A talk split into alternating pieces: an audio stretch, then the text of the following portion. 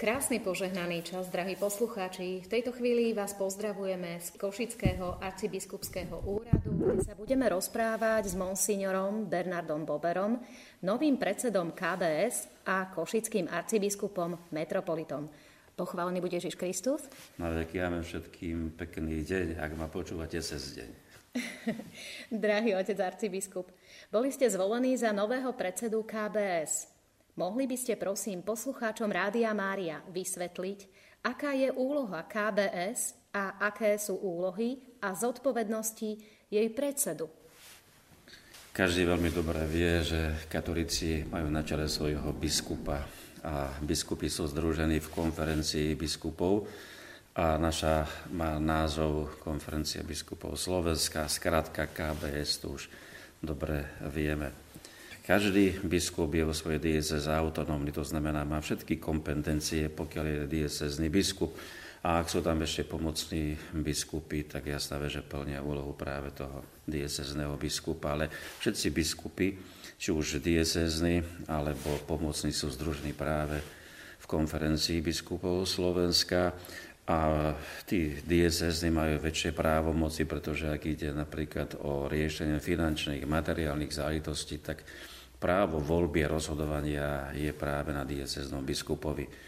Ale vždy to tak je, že vždy, keď sa ide hlasovať, tak sa povie, že hlasujú alebo rozhodujú len diecézni biskupy.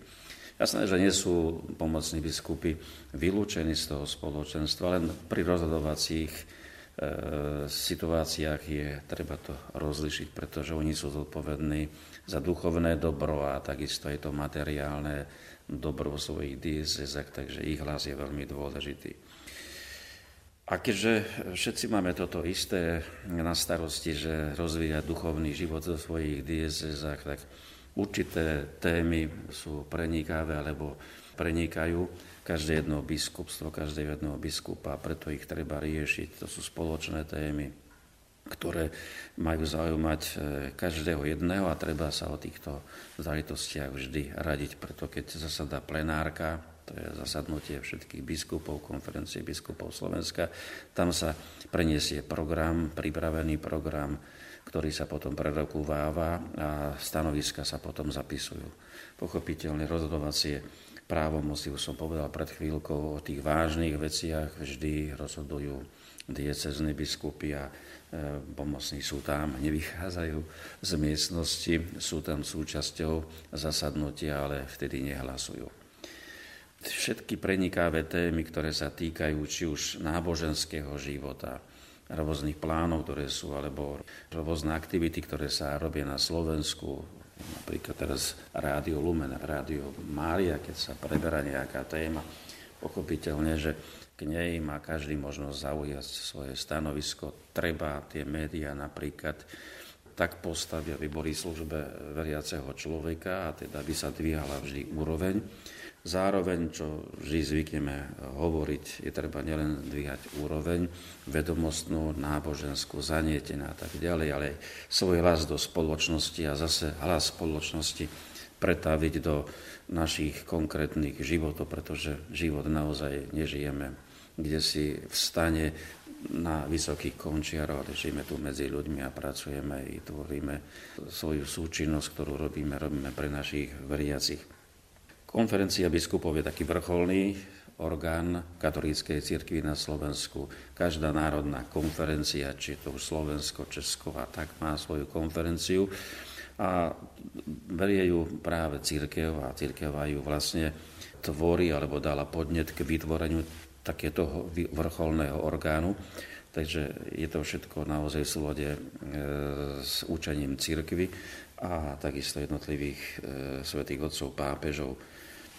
My všetci sa usilujeme naozaj ako si vytvárať také podmienky duchovného života, potom aj takého sebavedomia, určitej hrdosti, príslušnosti.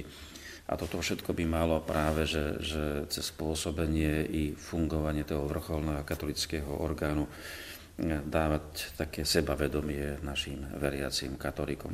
Pochopiteľne, že ako veriaci ľudia nemáme iba medzi svojich ísť, ale máme povinnosti ísť aj medzi iných ľudí a určité veci konzultovať, brať ľudí vážne aj z inej, dá sa povedať, že cirkvi, alebo dajme to, že iného sveta, iného súdka, keď nepatria do náboženských spoločností, a vytvárať s nimi určitý dialog.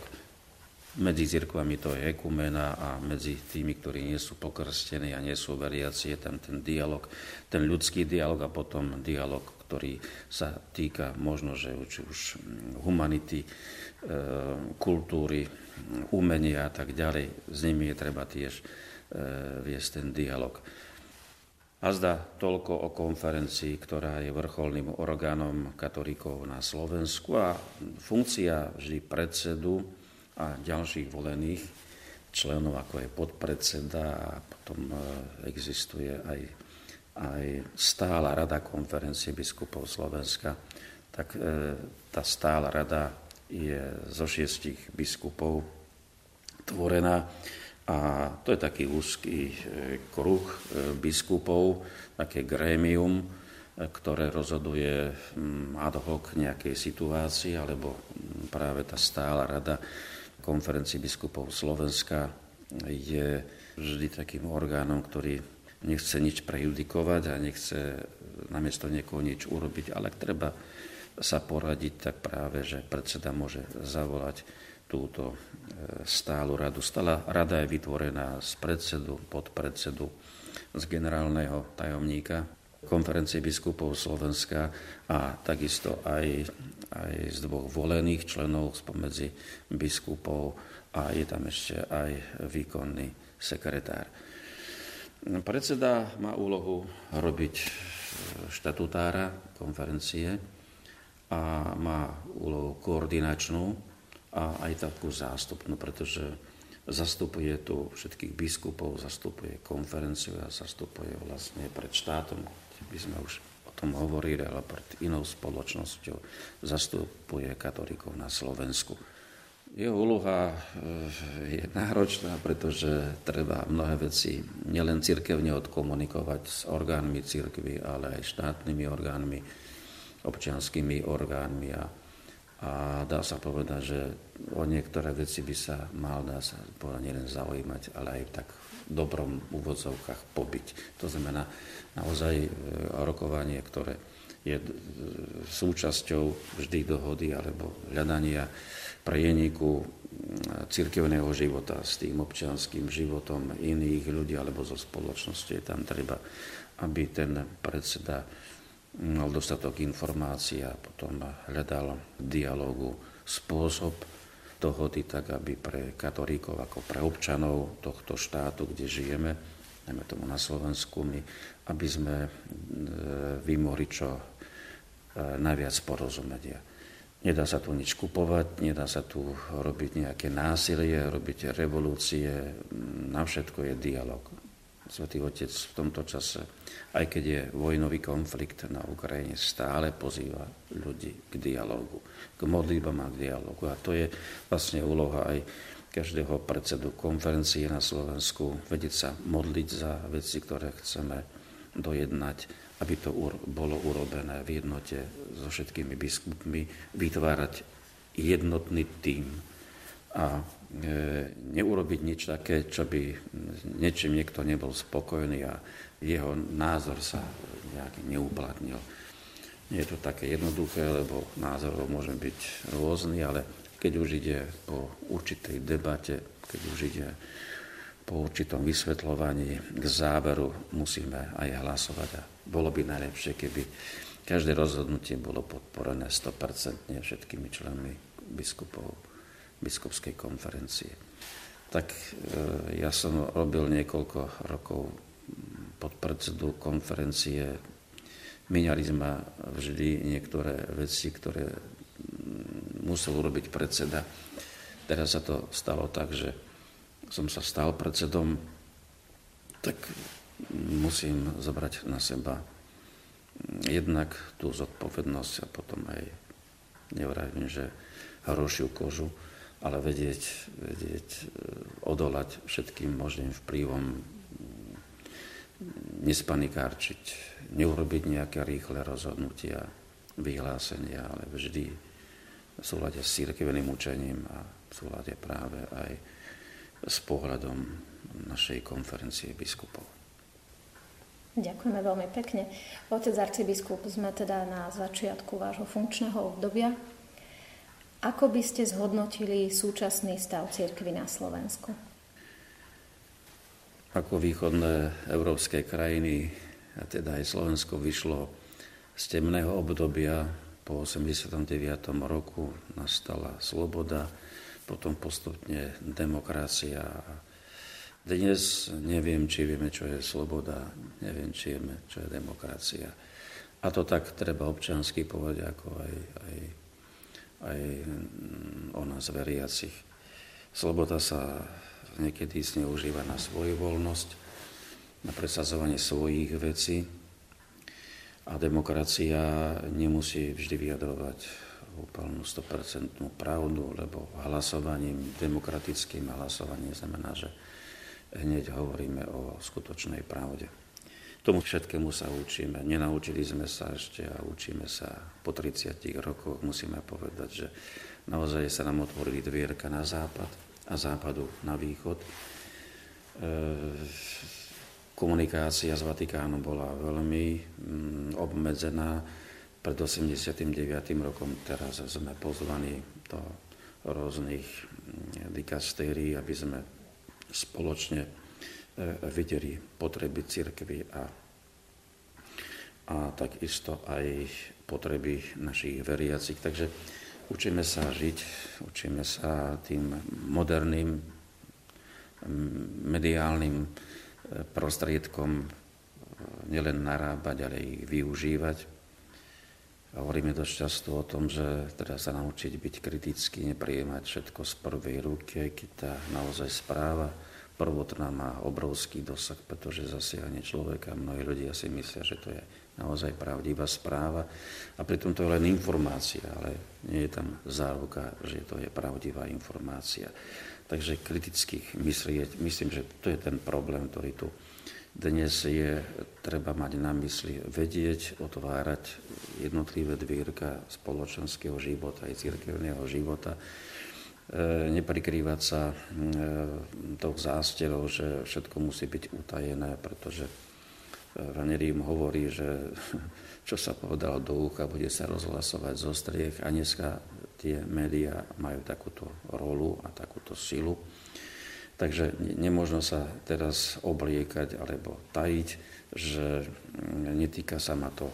A to treba aj nám, cirkevným predstaviteľom, ako aj veriacim ľuďom dnes povedať. Musí byť naozaj fair play hra. Nielen na hrísku, ale fair play hra práve aj tu našej spoločnosti, aj v cirkvi.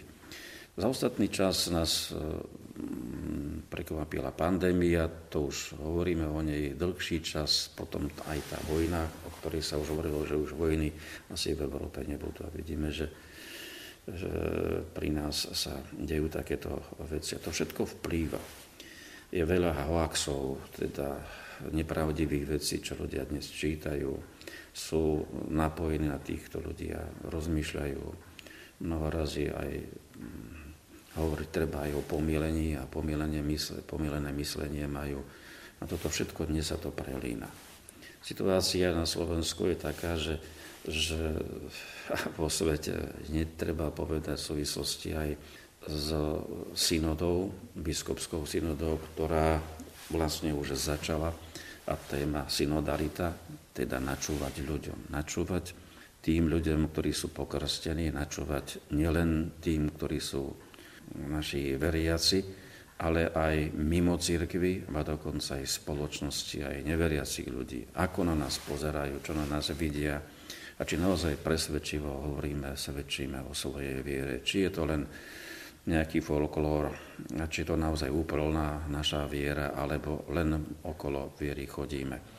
Takže spoločenstvo, ktoré tvoríme dnes a svet, ktorý dnes my tvoríme, je taký, že budeme musieť naozaj veľa toho zmeniť v svojom živote, veľa si toho vypočuť, napočúvať, a potom aj sa snažiť prehovoriť. Niekedy možno, že s takým buchnutím po svojej hrudi, že nie, že som hrdý, katolík, ale že som aj niekedy slabý, alebo aj neúprimný, alebo aj hriešný katolík. Vždy nás to vyzýva. Svätý Otec povedal, to som ja, aby som niekoho súdil, ja sa tiež považujem za hriešno. Tento postoj terajšieho pápeža je nám dobre známy a myslím, že vystihuje aj situáciu v našom svete, lebo naozaj každý sa prehrešujeme už aj v svojom vnútornom svete, teda v myšlienkach, vo svojej duši, aj vo vzťahoch. A aj tým, že niekedy pohoršíme alebo neukážeme naozaj tú skutočnú, opravdivú tvár veriaceho človeka, takého človeka, ako nás Boh chce mať. Sme Božie deti, ale vždy sa ešte to neprejavilo na 100% u každého z nás, že čo to znamená veriť v Boha, mať Boha za svojho otca, cirkev za svoju matku. To sú veci, ktoré sú známe, osvedčené už, že tak by sme sa mali k tomu tak vyjadrovať, ale vždy cítime, že tá situácia naozaj aj na Slovensku je taká, že je treba reflektovať a aj výraz Sv. Augustína povedať, že vždy cirkev sa musí reformovať. Som reformant. Toto je, myslím, že pre každého i nás biskupov, kňazov, zasvetených a takisto aj našich veriacich silná výzva, naozaj silná výzva v dobrom nielen reformovať aj cirkev, ale aj vždy si priznávať svoju obmedzenosť, svoje slabosti, svoju hriešnosť. Isté tých pohľadov na cirkev v dnešnom svete a na Slovensko by mohlo byť aj viacej, ale Azda ten taký vstup pri mojom prebrati predsedníctva v Konferencii biskupov slovenská je asi taký. Ďakujeme veľmi pekne. Otec arcibiskup, naznačili ste rôzne výzvy spoločnosti, ktoré sú súčasne aj výzvami pre cirkev.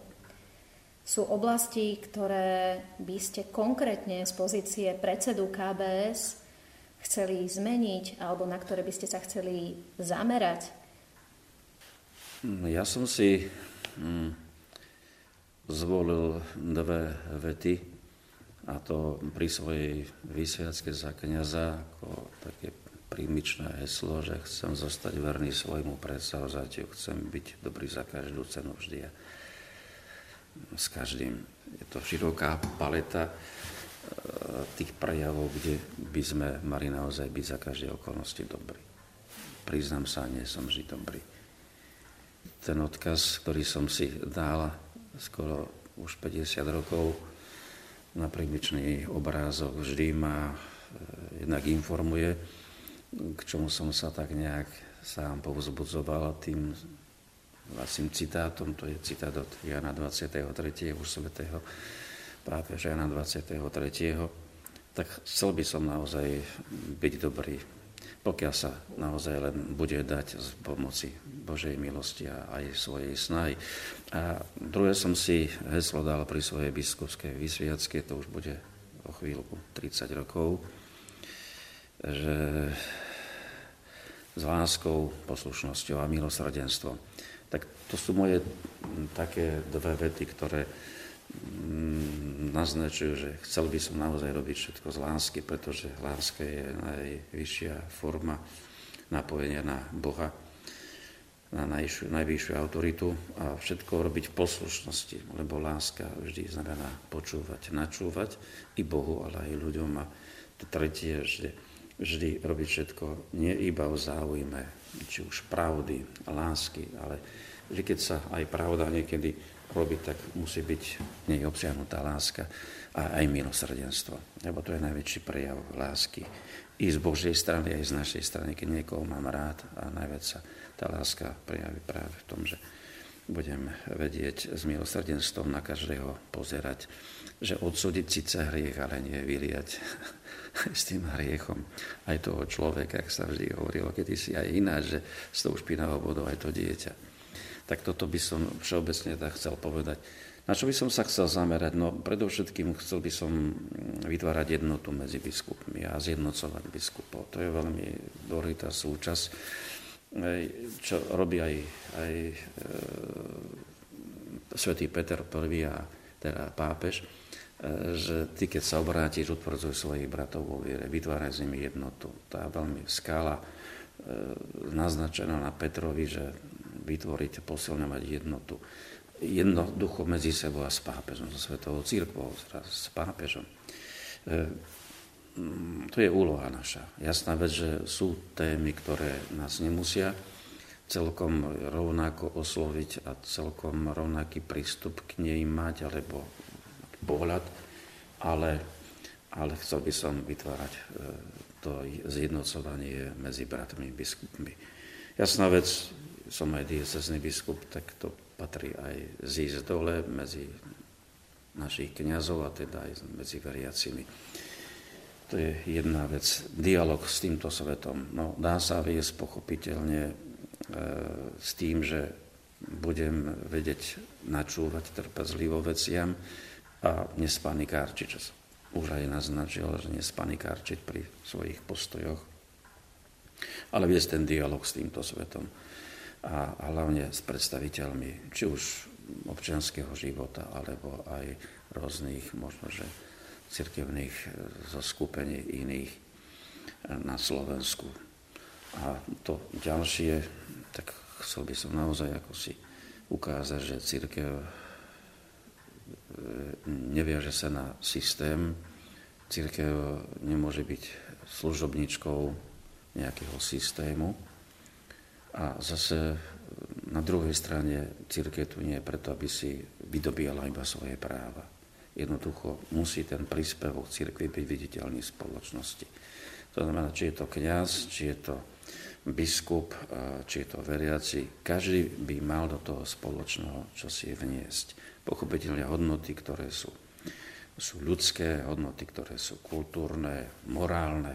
Toto všetko, ten príspevok veriaceho človeka a aj predstaviteľov cirkvi by malo v tej občianskej spoločnosti tak zarezonovať. Tým všetkým my slúžime a je to, dá sa povedať, že tak všeľudské, všeobsiahle, pretože náš príspevok viery by mal byť darom tejto spoločnosti. Viera vo Boha skultúrňuje človeka, posväcuje človeka. Viera mu dáva odvahu, rozvahu, úctu a tak ďalej. Toto všetko by spoločnosť mala cítiť ako príspevok práve veriacich alebo príspevok katolíkov práve i v našom občianskom svete. Veľké plány si ja nerobím, pretože vždy po určitom čase sa robí aj možno, že určitá aj taká chvíľa hodnotenia, chvíľa pravdy, či to robím alebo nerobím a či sa mi to darí, pochopiteľne. Vždy len v spolupráci s bratmi. Ja som v tej konferencii jeden pomedzi seberovných, jak je Svätý Otec pápež vždy v cirkvi, prvý medzi seberovnými, tak tá funkcia urobila to, že som aj možno, že prvý, ale medzi seberovnými v biskupskej konferencii.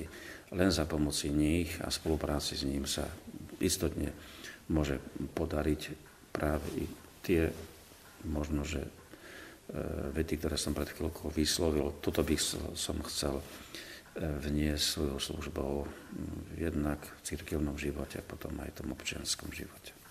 Pred malou chvíľočkou sme si predstavili úlohy KBS, ako aj zodpovednosti jej predsedu. Zhodnotili sme si súčasný stav cirkvi na Slovensku a na to, aby ste mohol plniť svoju úlohu predsedu, potrebujete výbavu talentov a darov. My viacerí vidíme to množstvo, ktoré ste od Pána Boha dostali. Chceme sa opýtať, aký je váš názor, ktoré talenty, ktoré dary najviac budete potrebovať na to, aby ste mohli plniť svoju úlohu. Neraz som počul, že ak má človek peniaze, tak si môže hocičo kúpiť. Keď má človek rozum, tak si môže naozaj rozumne vyberať. Takže ja by som chcel mať predovšetkým ten osvietený rozum, aby som vedel každú vec zvážiť. A učil som sa rozmýšľať tak gazdovsky, moji rodičia boli jednoduchí, pochádzam z dediny. Otec bol jeden čas aj predseda JRD, rolnického družstva. A tak ako dobrý gazda, keď sa mu darilo potom, keď tie majetky boli spoločné vplyvom tej kolektivizácie, tak to urobené, tak videl som, že otec musel rozmýšľať nielen pre seba, ale musel rozmýšľať aj pre dobro tohoto kolektívu, tých, ktorí boli v tom družstve zapojení. Takže toto mi bolo také prirodzené od, dá sa povedať, maličkosti, že myslieť iba na seba sa nevypláca a nie je to dôstojné človeka, takže myslieť i na iných. Takže azda možno, že myslieť na iných pri svojej práci, aby to niekomu pomohlo a neublížilo. Druhá vec, čo mám, možno to je také prirodzené talenty, no tak mám možno, že jednoduchý prístup k ľuďom, alebo dá sa povedať, že viem nakomunikovať, tak rád by som tú komunikáciu využil jednak aj medzi svojimi bratmi biskupmi a takisto aj, čo týka spoločnosti. Nie som nejaký stratég, to zase nemám tu takú dominanciu v tomto, že by som ja vedel byť strategický a že viem, jak na to a tak ďalej. Budem sa musieť pochopiteľne i radiť veľa a mať veľa pomocníkov, radcov, ktorí by mi mohli pomôcť. Jednak aj z radu biskupov, pochopiteľne, aj laikov a možno, že aj tých predstaviteľov občianskej spoločnosti, aby som ich načúval a videl, že jak treba rozmýšľať. Tie dary, ktoré ďalšie je, možno, že som trošku tak optimistický, naladený a možno, že aj humorne.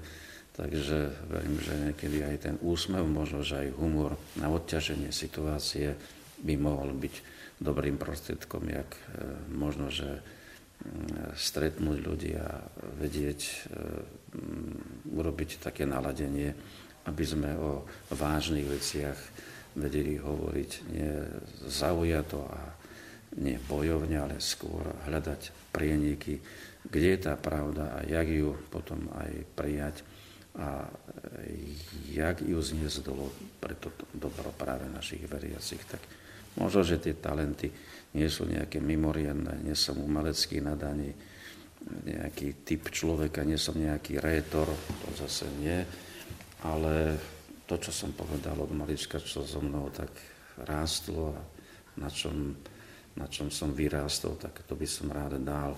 Pochopiteľne nejaké schopnosti, ktoré mám ako biskup, ako kňaz za tých skoro 50 rokov, tak by som chcel dať jasné, že všetko sa tu obnovuje dneska, všetko sa tu mení.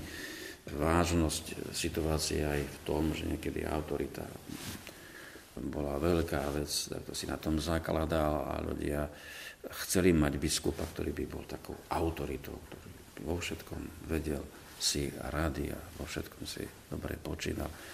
Ja myslím, že dnes musíme povedať, že nevyrásli sme z nejakých takých podmienok vyššej kasty a vyšli sme takých jednoduchých podmienok, tak žijeme s týmito ľuďmi a pre týchto ľudí chceme aj pracovať.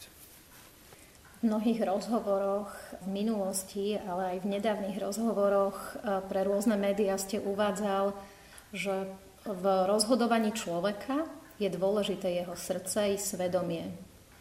Čo by ste chceli vy ako predseda KBS priniesť svojim veriacim, aby si skutočne formovali svoje srdcia a svedomia v tolerancii v rámci kresťanských hodnôt? Áno, srdce a svedomie, to je ten vnútorný hlas Boha v každom jednom z nás. A k tomu máme ešte aj ďalšie mohutnosti, ako je rozum. A potom prirodzené nadprirodzené dary, ktoré Pán Boh dáva práve tomu, kto má rozum, kto ho nestráca, kto, jak sa vraví, úvodzka neprepije, ale aby sme nestrátili potom aj svoje srdce kdesi a aby naše srdce nemalo práve také rozdelenie. Vždy Bohu, čo sa Bohu patrí dať a ľuďom, bratom to, čo sa aj bratom treba dať. A v tom treba vychovávať nielen svoje srdce, ale svoje svedomie. Musíme byť citliví, jednoducho necitlivkári, precitliveli, ale vždy ľudia, ktorí majú cit. A aj pocítiť vždy skôr výčitky svedomia, ako keď sa už niečo stane, alebo niečo povie, alebo niečo vykoná. Čím by som ja mohol byť? No tak srdce si treba vychovávať. Treba si na druhej strane aj chrániť. I vychovávať, ale aj chrániť. Chrániť v tom, aby bolo nielenže zdravé, ale aby sa povedalo, že ten človek má srdce, ten človek má dobrého ducha v sebe, ten človek má dokonca niektorých už svätých azda. Viem, že o biskupovi Gojdičovi sa povedal, že to bol človek zlatého srdca. To znamená, naozaj on mal zlaté srdce, že ho nikomu neublížil. Ten človek cítil s niekým, spolucítil. To sú vážne veci. Vedieť sa vnoriť do rôznych situácií, či sa dá, alebo nedá. Možno, že naozaj sa to nedá v každom prípade, ale učiť sa tomu treba. Preto hovorím, treba si svoje srdce vychovávať. Na druhej strane treba si ho chrániť, aby do srdca nevnikli nejaké, nedaj Bože, diagnózy. Úvozovka zase diagnózy, to znamená také veci a zlozvyky, ktoré by sa asi potom ukázali aj v našich vonkajších prejavoch. A svedomie, no tak áno, treba mať citlivé svedomie, aby nám svedomie nezhrublo a neospravedlnili sme sa, že no dnešný svet je taký a všetci ľudia sú dnes takí, tak asi ja musím byť taký, to vonkom som nie. Tak tú lásku svojho srdca preniesť v každom prípade medzi tých ľudí a nech naozaj cítia ľudia, že naozaj nie sme bez srdca, alebo že máme kamenné srdce, nech to naozaj ľudia nevidia. Jak to urobiť? Len jedným životom. Sám v sebe, keď sa stretávam, aby som si povedal, človeče, máš srdce alebo nemáš srdce, dáš ho alebo len pre seba ho máš. I toto je téma, na ktorou sa treba každému, i mne, i každému zamýšľať. A potom už aj o tom druhom, teda o svedomí, naozaj mať svedomie. Nezabúdať na nikoho a neurobiť si možno, že takú výberovú škatulu, tomu hej, tomu nie, ale ku každému byť prístupný, otvorený. Či sa mi to podarí, už priamo tu teritoriu, kde žijem, na našom Košickom úrade, alebo aj v konferencii biskupov. Nech Pán Boh by dal, že by som mal naozaj také zdravé, milujúce srdce, okrem toho i svedomie, ktoré by každému nielen doprialo, ale urobilo, čo treba urobiť. Ak sa to podarí, tak azda ideme dobrou cestou k svetosti. V súčasnosti sa stretávame s názormi, že v cirkvi panuje pokrytectvo a falošnosť. Akými skutkami môže cirkev na Slovensku takéto postoje zmeniť alebo takéto názory zmeniť? Áno, môže byť niečo nefalšované, napríklad víno z panenského honu a panensky vyrobené, to znamená práve to orechové, jak sa vraví, a treba hovoriť aj o kresťanoch, či je to práve orechové. Vždy sa možno klznúť, vždy sa možno prikryť niečím, alebo dokonca ospravedlniť a navonok sa tváriť, že všetko je v poriadku. A tá falošnosť, myslím, že je veľké pokúšanie. Nebyť tým, čím mám byť. Hej. Mali by sme byť tým. Také tričko, ktoré som dostal kdesi na nejakej akcii. Buď tým, čím máš byť. Či kým máš byť. Hej. To je výzva. A my ten apel je treba, aby sme ho zobrali vážne. Za každú cenu byť veriacím človekom. Čo to znamená? Vždy sú to nejaké určité slabosti každého jedného z nás, ľudské aj tie kresťanské slabé prejavy. Jednoducho to ešte nepreniklo celkom do srdca. Tej falošnosti je dosť. Toho farizejstva v každom čase. A dajme tomu, že pripúsme si, že aj u nás osobitne, hej, aj v kňazoch je dosť. Je dobré, že práve táto téma úprimnosti, synodarity a tak ďalej je teraz tu, pretože my sme si jednoducho povedali, treba sa zamýšľať nad tým, čím sme. Že sme Božie deti, že sme členmi Kristovej cirkvi, jeho Božej rodiny. Ukázalo sa, čo si na nás ešte nie je dokonalé, všetko urobené na každom jednom z nás. A mnoho razy práve aj počuť ten hlas, čo si ľudia o nás hovoria, čo na nás vidia.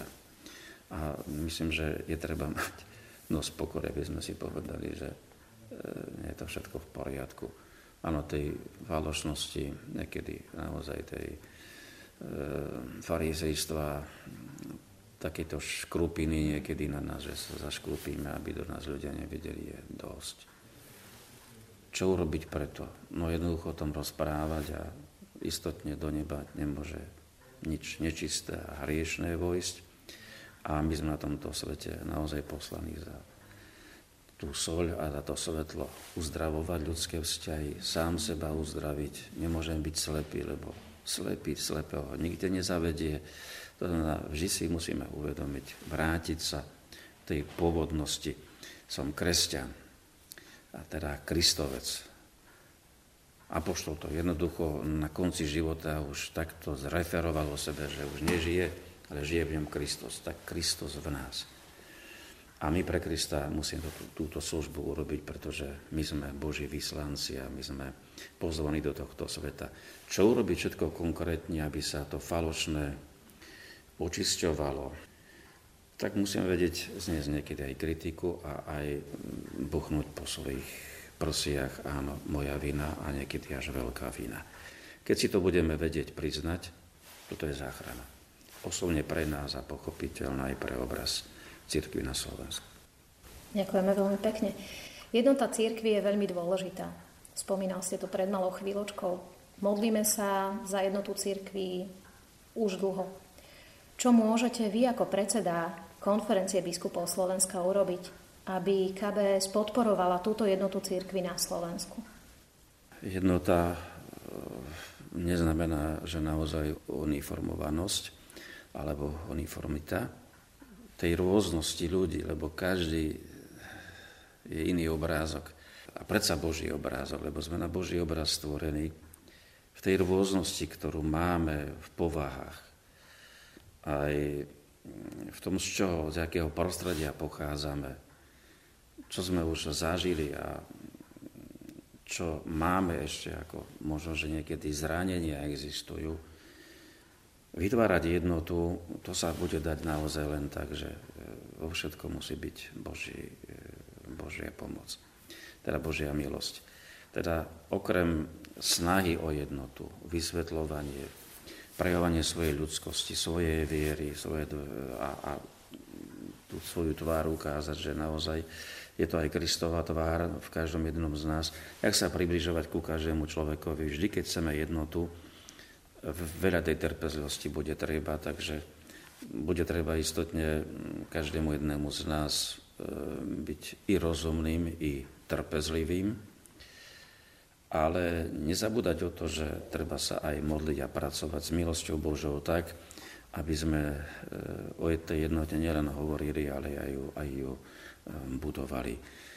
Neviem teraz konkrétne, čo povedať, aby sme vytvorili naozaj určitú perspektívu, že tak sa to podarí, alebo takáto jednota bude. Neviem. Pandémia čo si priniesla aj odniesla. To, že niektorí padli ako že sú už na druhom svete, že odišli, že zomreli, že ich to skorilo. Tí tu už nie sú. A čo priniesla ešte tá pandémia? Pozitívne i negatívne. Treba to už len v tejto krátkej histórii našej spred 2 rokov teda vidieť, že čo si sa u nás udialo. A zanechalo niečo aj to negatívne. Ľudia vošli sami do seba a neotvárajú sa svetu a každý je niekedy viac podráždenejší. Každý by chcel o všetkom rozhodovať a zodpovednosť nikto za seba neniesť. Jednota sa nedá budovať na tom, že každý bude vykrikovať všetko. Jednota neznamená svoju voľnosť. Jednota a pocit jednoty znamená naozaj byť zodpovedný za všetko, čo robím. Učme sa tomu a tomu sa treba učiť práve i nám, kňazom, biskupom. Treba byť za všetko zodpovedný a dokonca ak vidíme, že niekto nie je zodpovedný, jaký nástroj nájsť, aby sme mu to pripomenuli, ale ty buď zodpovedný za to, čo robíš. Nielen, že vystrelím a odskočím a skryjem sa. Tu partizančina nepomáha a nejaká revolucionárska nejaká taká forma, že dať všetkých dokopy naraz, toto nepasuje. To už je za nami.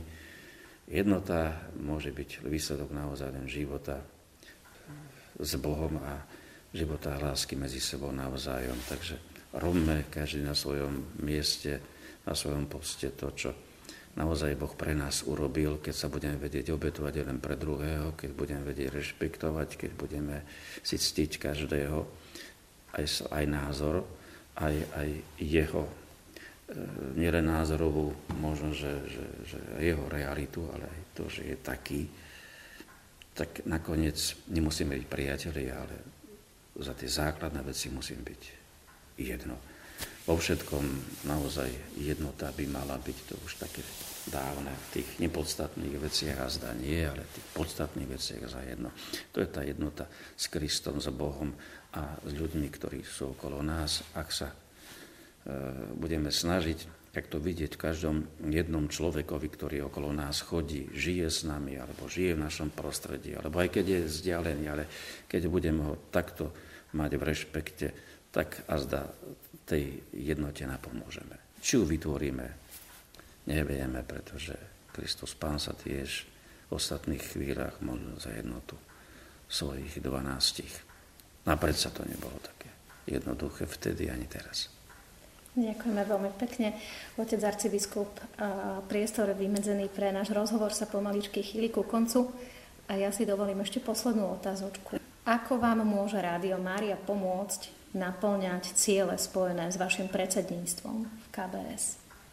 Tak prvá vec je dobré, že také rádio tu máme, lebo to nie je rádio čisto len slovenské, keď zveril verziou slovenskou, ale je to, dá sa povedať, už také cirkevné rádio, počnú s Talianskom a európskymi ďalšími štátmi. Neviem, či aj vonku ešte mimo Európy, takže ak je, tak chvála Bohu, je to rádio, ktoré združuje ľudí okolo amplionov, združuje ľudí v modlitbe. Modlite sa za nás, biskupov, za kňazov, za cirkev, za rôzne potreby, na rôzne úmysly, takže to je modliace sa rádio, takže ďakujem mu. Ďalej tam poučujete ľudí, takže učiť tej pravej viere, hej, ortodoxnej viere, nie nejakej takej, hej, slovenskej viere, hej, s valaškou nad hlavou, ale také úprimnej viere, ktorá neberie človekovi sebavedomie, ale práve, že vzbudzuje sebavedomie, zdravé sebavedomie. No a potom, ak možno, že sa prepracujete k tomu, že my sme vám vymodlili niečo, alebo na tento úmysel sme sa modlili, tak to môže byť také uchlácholenie, že sa za mňa modlia títo ľudia. Keď mi nepomôžu, tak po blízku, ale na diaľku môžu takto. Takže myslím, že jednotlivým biskupom celej konferencie, ako aj mne, predsedovi, keď zapojíte do tej modlitby, a v svojej práci budete myslieť i na prospech cirkvi na Slovensku a vôbec cirkvi, tak urobíte svoje dielo. Nebude to všetko, pochopiteľne, pretože cirkev má aj iné povinnosti ako len modliť sa, ale vstupovať aj do dialogov, čo možno, že vaše rádio zatiaľ takto nerobí, ale urobíte v tom obraze cirkvi na Slovensku určitý svoj príspevok a ja už teraz za doterajšiu vašu činnosť, vysielanie, ale aj do budúcnosti. Ďakujem. Drahý otec arcibiskup, ďakujeme veľmi pekne za váš čas, za vaše názory.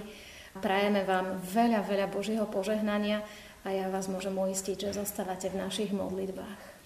Ďakujem veľmi pekne všetkých poslucháčov Rádia Mária, pozdravujem. Myslím na vaše rodiny, na vaše úprimné istotne modlitby.